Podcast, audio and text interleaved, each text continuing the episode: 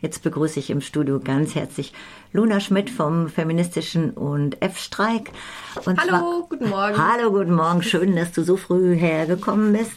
Und wir unterhalten uns heute über die dritte Tarifrunde im Sozial- und Erziehungsdienst. Also da ist ja jetzt die dritte Verhandlungsrunde. Das Ganze zieht sich schon lange. Es gab letzte Woche auch hier landesweit Warnstreiks und es gab am 8. März auch schon Streiks und äh, da wird ziemlich viel Druck dahinter gesetzt.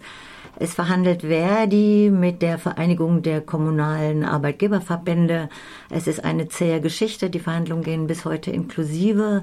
Die Forderungen, um das mal kurz zusammenzufassen, sind Verbesserung der Arbeitsbedingungen, die Maßnahmen gegen Fachkräftemangel, ähm, finanzielle Anerkennung über Lohn. Also es geht vor allem um Entlastung, Aufwertung und Wertschätzung.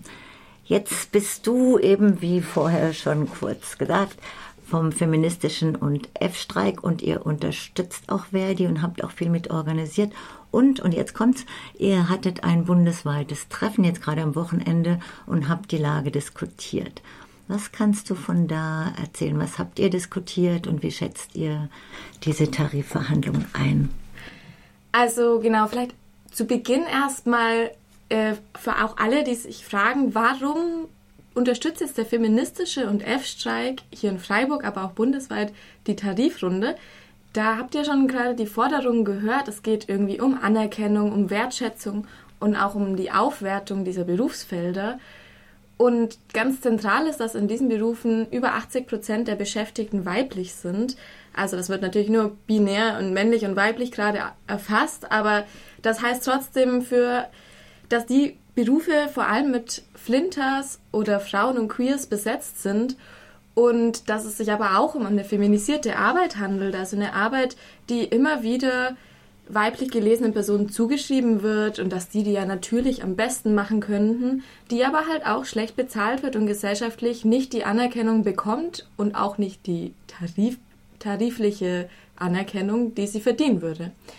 Und da nutzen wir jetzt als feministischer Streik einfach die Gelegenheit, unsere politische Haltung mit in so eine Tarifrunde zu bringen und das sieht dann ganz verschieden aus. Aber an dem bundesweiten Treffen, das am Wochenende stattgefunden hat, wo auch genau, es sind immer zwischen 10 und 20 Städte, die sich beteiligen aus der ganzen BRD, da haben wir diskutiert, naja, wie ist denn jetzt unser strategisches Verhältnis zu so Arbeitskämpfen, die in der Gewerkschaft angesiedelt sind und wir in einer sozialen Bewegung, die eigentlich Feminismus im Großen und Ganzen pushen möchte und letzten Endes das Ende des Patriarchats als Ziel hat.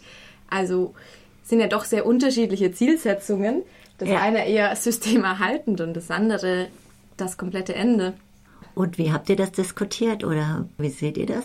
Ja, also zuerst muss man vielleicht nochmal einordnen oder um auch so einen Überblick über diese Struktur zu geben, dass wir schon im Herbst ein Treffen hatten, bei dem wir uns ganz aktiv entschieden haben, als feministische Streikbewegung in Deutschland, die es ja seit 2018 gibt, in diese Arbeitskämpfe und in die SOE-Runde einzusteigen, weil es auch eben thematisch passt. SOE-Runde? Sozialer und Erziehungsdienst. Okay. Genau, die mhm. Tarifrunde, die jetzt gerade läuft, bei über Verdi und auch die GEW übrigens.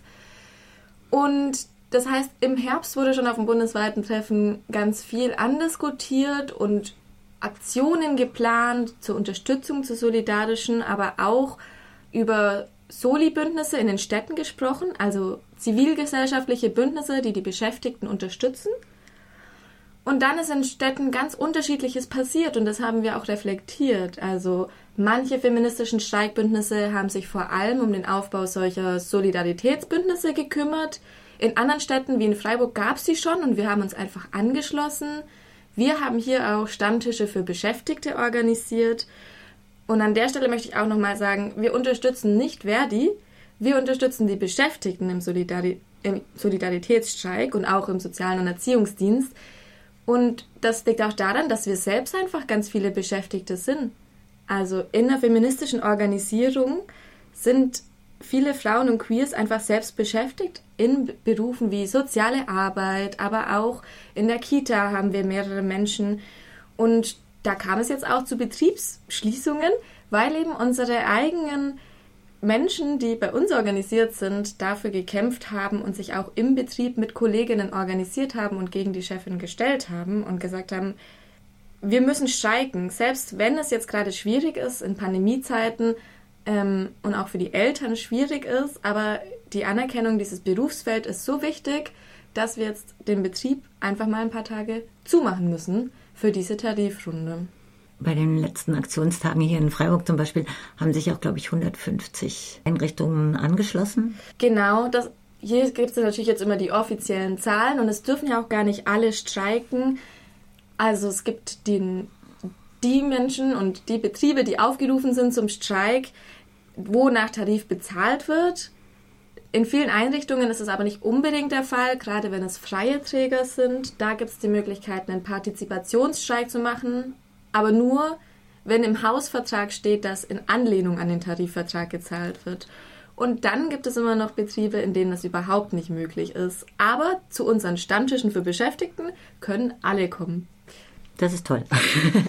Nochmal zurück, weil du gesagt hast, oder ich habe das so verstanden, dass bei eurem Treffen jetzt am Wochenende auch sehr widersprüchliche Positionen waren oder Gleichzeitigkeiten von verschiedenen Positionen, den Streik zu unterstützen. Kannst du dazu nochmal was sagen?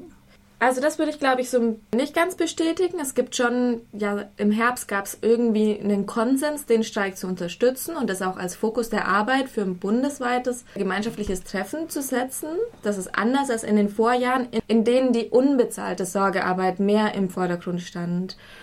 Und worüber wir schon gesprochen haben, ist zum Beispiel, dass diese unbezahlte Sorgearbeit, also Hausarbeit, die Sorge um Angehörige, emotionale Arbeit, ja, und vieles weitere, dass das nicht hinten runterfällt, jetzt wo wir uns auf Aktionen für Lohnarbeitskämpfe konzentrieren.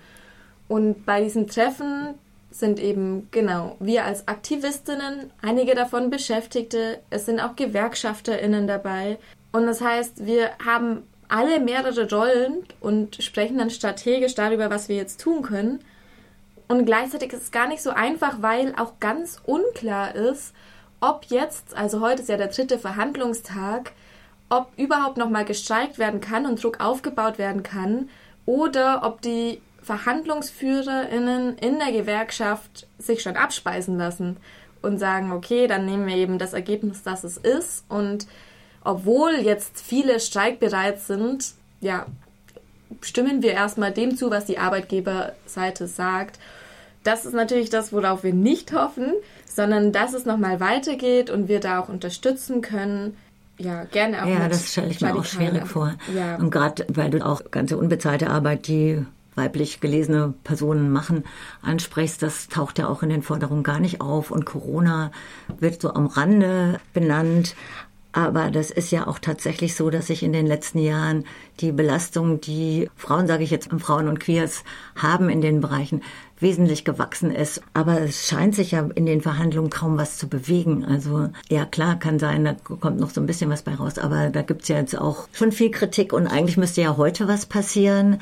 Und ich denke mal, boah, es, manchmal staunst du ja, wofür alles Geld da ist, ja.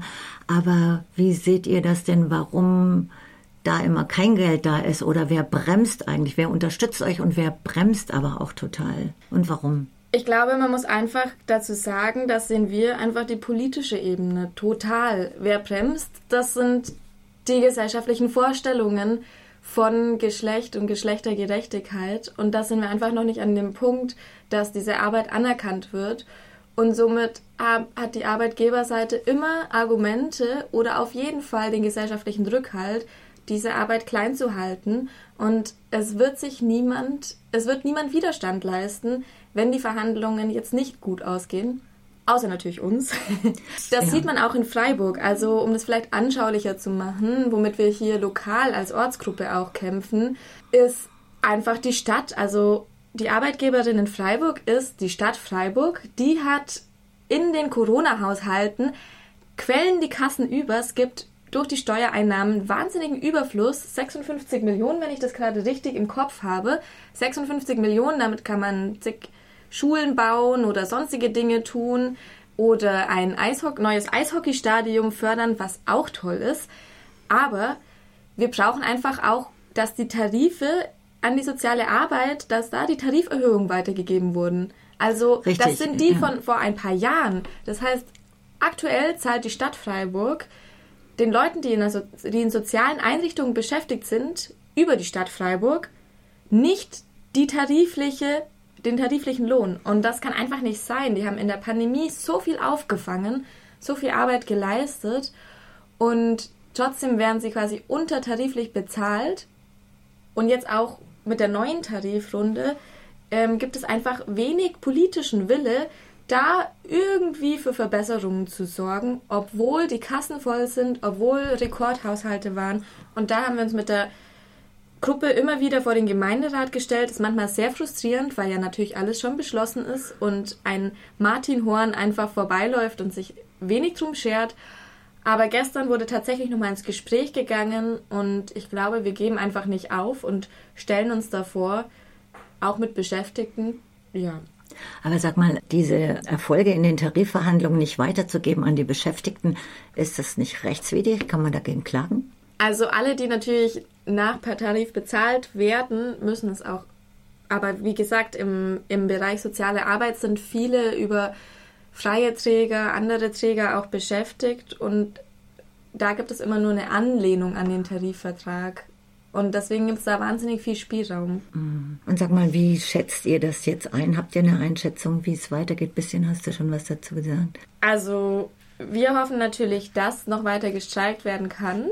Oder noch besser wäre natürlich, wenn heute ein ganz toller Abschluss getroffen wird und wieder erwarten, ja, einfach irgendwie zum ersten Mal, weil auch 2015 ist das nicht passiert, es einen super mega Abschluss gibt und eine Tariferhöhung, eine personelle Entlastung und eine Wertschätzung und Anerkennung dieser Arbeit. Wenn das nicht passiert, dann wollen wir auf jeden Fall mehr Druck aufbauen und auch vielleicht noch ein Stückchen militanter, als die Gewerkschaften das tun oder können und werden das auch ganz lokal adressieren und zeigen, dass es nicht nur ein abstraktes Problem auf irgendwie gewerkschaftlicher bundesweiter Ebene, sondern das fängt auch hier in Freiburg an mit der Stadt als Arbeitgeberin. Mhm. Und die sitzt hier, man kann die adressieren. Aber es ist doch eigentlich auch tierisch enttäuschend, wenn äh, bei Corona, ich meine, das Beispiel wird oft zitiert, da gab es dann so viel Beifallklatschen und so viel verbale Anerkennung. Aber die Leute scheinen ja jetzt nicht auch die UnterstützerInnen der Bewegung zu sein und sich dafür einzusetzen oder solidarisch zu sein, oder? Also ein bisschen zweiseitig beantworten, weil letzte Woche am 12. Mai, am Aktionstag, da waren ja schon 1500 Leute auf der Straße und das waren Beschäftigte, die Verdi gezählt hat, aber da waren auch noch viel, viel mehr Menschen auf der Straße, die solidarisch unterstützen. Und ich denke, die gibt es schon. Und gleichzeitig die Menschen, die auf Balkonen geklatscht haben, die stehen, glaube ich, nicht da. Und die halten nicht den Rücken frei für die Leute, die jetzt wirklich streiken. Und da muss man auch einfach sagen, die Situation zu streiken ist so prekär in Deutschland. Es streiken immer nur zwei bis maximal zehn, meistens zwei bis fünf Prozent der Beschäftigten, weil es einfach keinen Rückhalt dafür gibt, weil es keine Streikkultur mehr gibt, weil wir so ein prekäres Streikrecht haben. Also politischer Streik ist ja auch verboten und das ist auch was, wo wir jetzt als soziale Bewegung dran arbeiten können, dass auch das wieder erlaubt ist und das ist natürlich ein Riesenschritt und sehr utopisch, aber das wäre ja trotzdem auch nochmal ein Schritt, um auch dem zu entgehen, dass eben gar nicht alle streiken können oder nur als Partizipationsstreik streiken können. Luna Schmidt, ich bedanke mich ganz herzlich für das Gespräch, dass du hier ins Studio gekommen bist und ja, herzlichen Dank. Danke euch.